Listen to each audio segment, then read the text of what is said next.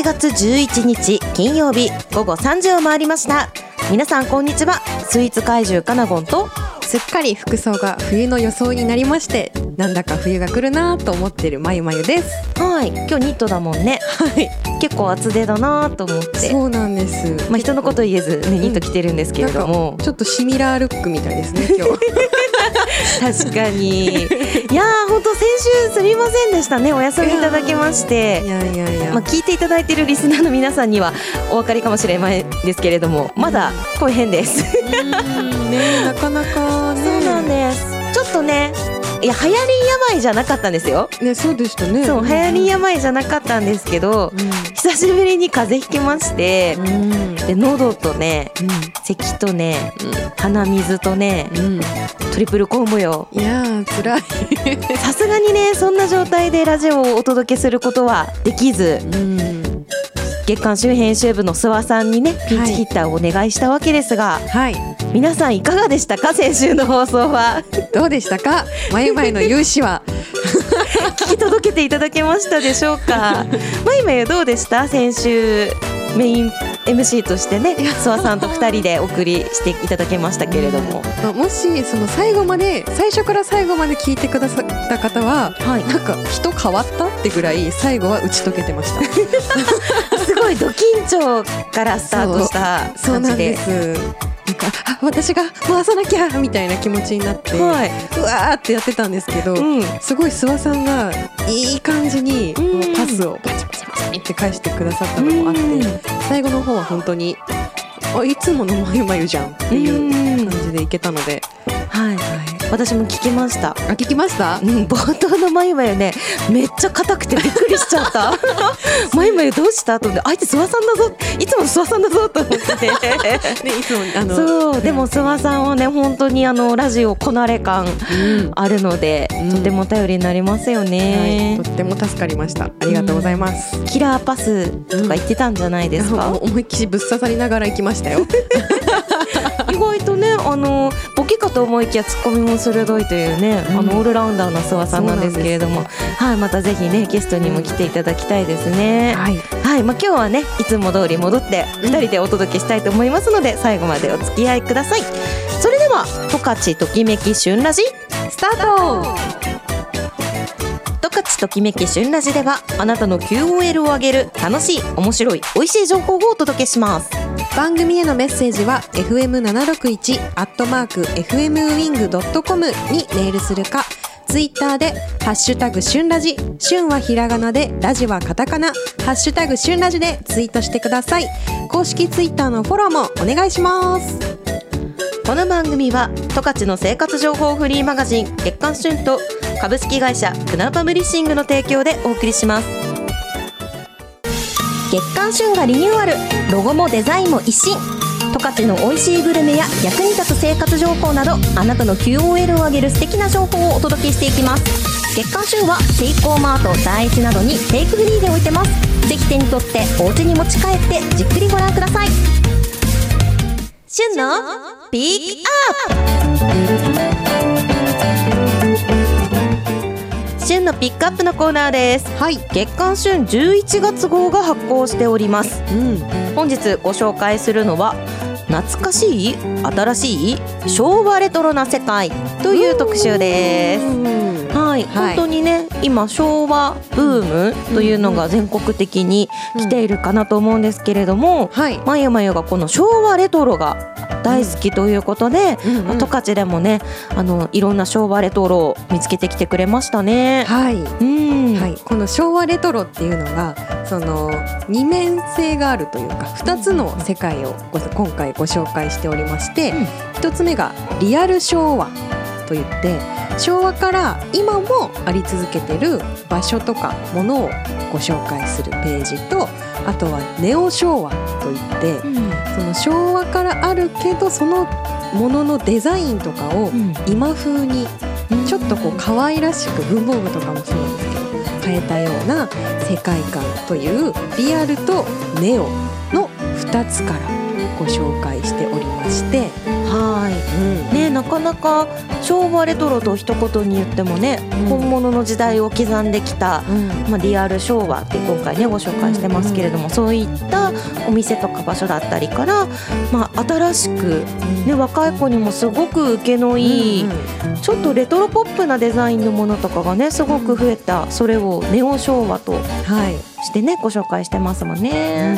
うんうん。はい、何か印象深いお店だったり取材はありましたか？とリアル昭和編の方なんですけど、はい、昭和懐かし館というあの実際に本当昭和初期から十勝にあったうん。看板とか物とかを実際に置いてあるいわば博物館的な場所があるんですけれどもこちら私本当名前聞いたことあるくらいだったんですけど今回取材で伺ってもう外観からあもう昭和だわこれみたいな 本当外観をしていまして、結構特徴的なね、うん。あのなんて言うんでしょう。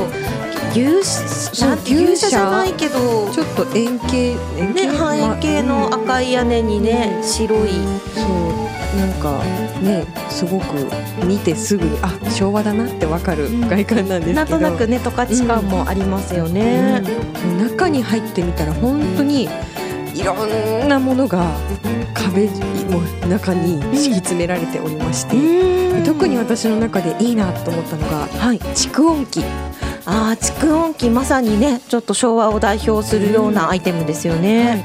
私レコードとかってすごい魅力的だなと思ってたんですけど、うんうん。蓄音機自体を持ってないので、聞けないなってちょっと思ってたんですけど実際に神主さんっていうかね館長さんが、じゃあ聞かせてあげようって言って、うんあのリンゴの歌あはいはいはいはい。昭和の戦後に一番ヒットした曲が「リンゴの歌」ということであの作曲者が幕別町出身の方ですごいはい十勝にゆかりのある方なので、ぜひ聴いてほしいって言って「リンゴの歌」をかけてくださってうんなんか初めて本当に直接蓄音機のそばで耳をこうそば立てて聞いて感動感動しちゃって なんかねやっぱ欲しいなって思いました。結構最近のアーティストさんとかも、こう CD だけじゃなくてレコード版を出す方も結構いるいるの。はい。でちょっとこれを機にやっぱり取り入れようかなって自分の部屋に蓄音機置いちゃおうかなってより思いました。あのレコードのね直接針を通った、その音の振動感みたいな、うん。そういうリアル感っていうのは今ねよく、まあ、ポッドキャストとかでうん配信でねあっという間に音楽聴けちゃいますけどそれとはまた全然違った魅力がありますよね。なんかはっきりの音っていうよりかはちょっとこもった音なんですけど、うん針が通ってちょっとプツプツプツプツってこう言ってるような、うんそれも込みでいいなって思いました。これはレコードプレイヤーを買う日も近いかもしれない。かもしれない。今だったらね意外となんかメルカリとか、うん。あそういうの利用したら手に入りそうな予感もしますね。のでその蓄音機が似合うお部屋作りをまず始めたいと思います。いいですねインテリアからね 始めてみて、ちなみに、はい。ネオ昭和の方はどうですか、ネオ昭和の方は私が昭和レトロに興味を持ち始めたきっかけが、うん。アデリアレトロっていううん。と昭和のリアルの昭和の時代の時に家庭でもう日常的に使われていた、あの食器はい。がアデリアレトロという、まあ、あのブランドというかデザインの。アデリアってそもそもあのメーカーなんですよね名前。そうなんです。はい。食品メーカーさんの名前から来てるんですよね、のデザインのグラスとかその瓶とかそういうのが文房具屋さんとか雑貨屋さんでよく目にするようになりましてこりゃ可愛いと思ってうん。この企画をする前にもうえ欲しいと思って自分で買ってうんうん。ちょっとお酒入れたりとかしてちょっと楽しんでたんですけど、うんそれをあの今回はあのアマーティセレクトさんであの購入させていただいてそのご紹介をしてるんですけれども、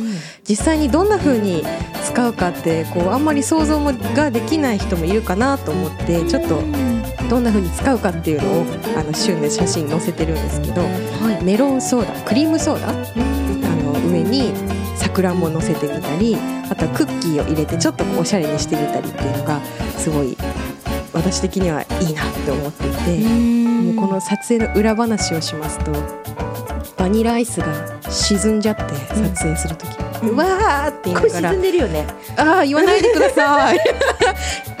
そうなんです。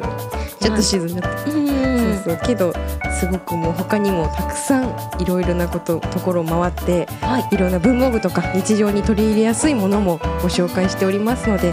そういったところからレトロを楽しんでもらえたらなと思います。はい。眉眉肝入りの企画ですね、はい。昭和レトロな世界は月刊春11月号54ページからご紹介してますのでぜひご覧ください。月刊春11月号には年末情報もたっぷりです。2022年の忘年会におすすめのお店や年末オードブルのご紹介などぜひ早めにチェックしてみてください。ウェブ上でもデジタルブックとしてご覧いただくことができます。スマホやタブレットなどでぜひご利用ください。以上月刊春のピックアップのコーナーでした。ではここで一曲お届けします。ラッキーボーイでベイビーオーケーベイビーオーライでした。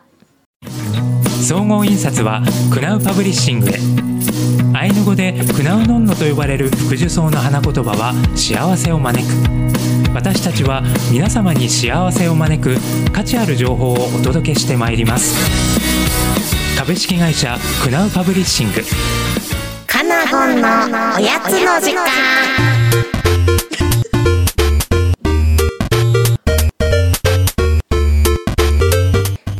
今日はなはい、ちょっと1週間ぶりだから。うん、あ2週間ぶりか、はい。2週間ぶりだからちょっとカナゴンっぽくないかも。あそんなことないですよ。本当？大丈夫？はい、よかった、い。今日は締めスイーツご紹介するぞ。お、年末だしな。そうですね。と思ったがうん、月にねうん、23回しかやってない締めスイーツ。お、ちょっと特別感あるしょあります。紹介したいと思うぞ。ぞ。こんな感じだったっけ？ちょっとなんかいつもよりね。ちょっと甘いですね。甘金子さんの甘かった。ごめんなさい。甘いっていうのはスイーツの方の甘い。全然あのなんだなんだでもないです。ちょっと待ってマイマイの感想も意味わかんなくなってるし私のカナゴンもあんまなんかあやふやな感じになっちゃって このスタートは何だと思うんですけれども今日はですね本当はい皆さんにおすすめしたい締めスイーツご紹介したいと思いますはい。お店の名前がおかしな研究室こんな味っていううんお店の名前でしてはい。こちら帯広の街中にあるうん。アルコントさんというですね京料理とイタリアン掛け合わせた創作料理のお店あるんですけれどもはい。そちらで月に23回間借りして。オープンされているスイーツ屋さんなんですね。うんはい。で10月からスタートしたばかりでして、はい私ちょうどその2回目か3回目にうん。あの予約して伺ったんですけれどもはい。なんとすごい大人気で混雑模様ででして。予約した日も9時からしかちょっとお席空いてないですって7時からオープンなんですけど。はい、なので9時に行ってそこからパスタアルコンドさんのパスタとうん。こんな味さんのスイーツいただいてきましたはい。はいなんとねはい。今月の営業がもうあと1回しか。ないのでちょっと後ほどその日付についてはご紹介させていただきますね、はい。でどんなスイーツ提供してるのかと言いますと結構いろいろなんですけれどもはい。要はその普段テイクアウトできるようなスイーツではなくてあくまでライブで楽しめるスイーツというのが、まあ、テーマになってましてパフェだったりちょっとしたそういうお皿にソースたっぷりかけたようなスイーツとか、うんそういうねお店でしか食べられないようなスイーツをちょっとメインにご提供してます。うん。で私が食べたのがですね10月のパフェ栗ぶどうグリオットなどというですねあの10月のパフェでも10月のこんなパフェって名前がついてたんですけれども、まあ、そういう期間限定のねパフェでした、はい。でパフェの構成は和栗のシャンティーっていうクリームがですねはい。上に乗ってまして、うんさらに和栗のジェラートでグリオットのソルベうん。栗の甘露煮うん。でさらに生のフルーツぶどうが入ってましてクランブルにカスタードクリーム。下にシャンパンのジュレとぶどうのソースがかかってるというですね。もりもり。そうパフェの構成だけでもかなり細かく層作りされててもうね味が一言で語れない。パフェってそういうところが楽しいところもあると思うんですけれども、上から食べていくとやっぱ下まで行くとそれぞれにね印象が移り変わっていくというのがこの一つのスイーツに表現されてて、まさにあなんか今秋を味わってるなんていう気持ちにねなりながらいただきました。で見た目も本当におしゃれで、おしゃれでね味もおしゃれなんですよね。うわすごい、本当に上品。でこのね味の構成がねやっぱりそこにシェフならではのあのパティシエさんならではの工夫っていうのが出るんですけどはい、このね組み合わせの妙がねなんとも言えずね。めっちゃ頭使いました。今ここで味わってるこの栗の上品さに後ろに香ってくるのはん？ぶどうぶどうかな？みたいな。なんかそういうね頭を使うスイーツだなと思って全力で味わい尽くしましたね。うん。今思い出しても美味しかったなって 思います。であの私パスタの後にいただいたんですけど結はい。構そのさっぱりあっさり食べれてしまいまして、なんかそのまあ締めスイーツとしてのまあ上品さ軽さというのもありつつできたらねその日車で行ってたんでできなかったんですけどお酒とね合わせてもめちゃくちゃ美味しいんじゃないかなと思います。ちなみに11月のこんなパフェちょっとだけご紹介させていただくと、はい、洋梨ラムレーズン紅茶などで、うわ美味しそう。はい、構成されたパフェということですのではい。ぜひ皆さん行ってみていただきたいなと思います。はい。11月最後の営業日はですね21日の月曜日ということです、はい。お時間19時からに23時午後いあの1 11時まで、はい、営業されてまして。あの先ほども言ったんですけどめっちゃ大人気なのでおそらく予約しないと入れないと思います、うんうん。今から予約してもね何時に席が空いてるのかちょっと私には分かりかねるんですがぜひ皆さん新しい夜の締めスイーツのお店、おかしな研究室こんな味さんインスタグラムの方にですね全部の情報載ってますのでぜひ検索して見てチェックしていただきたいなと思います。詳しいパフェのねお写真とか情報はまたインスタグラムはいかなごんのねインスタグラムの方でもご紹介しますのでぜひチェックしてみてください。はい。以上おやつの時間でした。月刊旬のウェブサイトがリニューアル。十勝の面白いを見つけよう。旬ウェブでは十勝のあらゆる情報を編集部目線で配信中。月刊旬本誌には載っていない各店の詳しい紹介やオリジナルの連載記事もアップしています。今後は動画コンテンツも充実。YouTube チャンネルの登録といいねもよろしくお願いします十勝ときめき旬ラジ。まゆまゆの押してまいらん。さあ始まりました。まゆまゆの押してまいらん。参ります。はい。なんか私が参るみたいになっちゃった。まあ参るのねまゆまゆなんですけどはい、はい。このコーナーは私まゆまゆが好きなもの人ことを押してまいるコーナーです。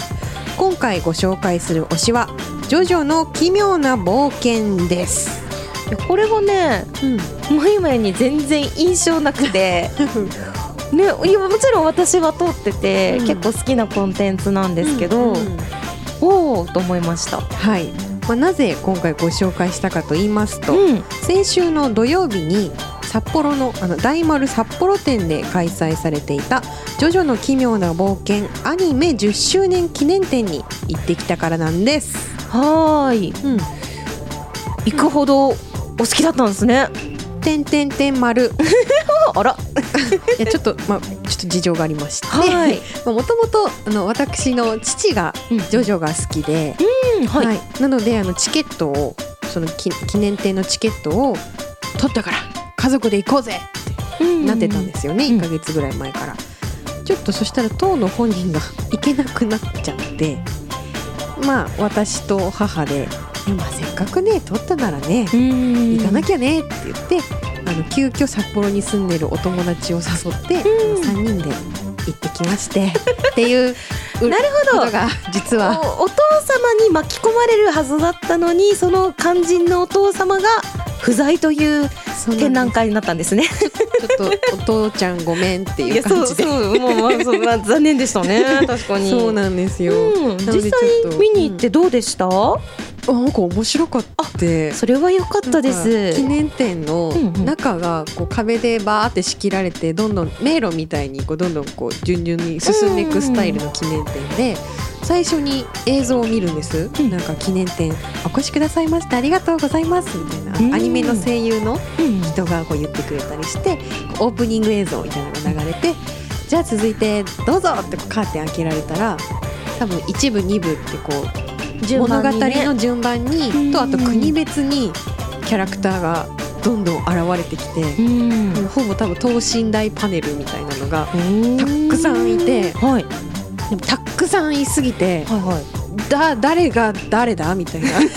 なってしまって。ななんか最初入ってすぐのとこに家系図みたいな、うん。なんかそうあの丈太郎と誰々が結婚して何々さんが生まれましたみたいな。そうね。そういうジョースター家の家系はね。そうそうそう。うん。っていうのを見たんですけど父が好きと言っていたキャラクターはどれだったかしら、なってしまって、入るもんね。うん、ちょっとファンの方には申し訳ないんですけど、うんうんうん。でもちょっとあ気になるなって思ったので、うん。今回行ってきまして、うん。推し直前みたいな感じですかね。なるほど、はちなみにまゆまゆすごいいろんなキャラクターとうん。写真撮ったの見せてもらったんですけど、はい。なんか気になるキャラクターできたんですか？その展覧会見てみて。なるキャラクターはなんかもうほぼみんな結構癖の強いポーズするじゃないですか、うん。なんか顔をこう手で挟んでうんなんかポーズ言えないな,、なんかね とか。言葉に言えないポーズね。ジョジョポーズ有名ですねみたいな、うん。足内股にして